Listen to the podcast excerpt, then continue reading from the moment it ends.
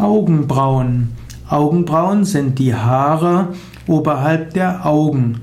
Augenbrauen haben als Funktion, den Schweiß davon abzuhalten, in die Augen zu geraten.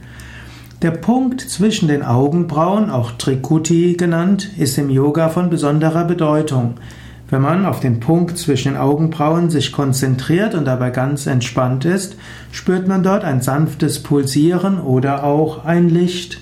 Auch wenn du mit deinen Fingern zum Beispiel sanft zum Punkt zwischen den Augenbrauen gehst, wirst du dort ein sanftes Pulsieren spüren.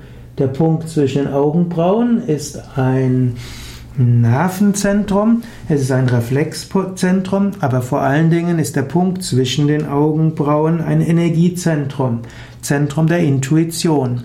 Yogis empfehlen, sich regelmäßig auf den Punkt zwischen Augenbrauen zu konzentrieren und so die Intuition zu stärken.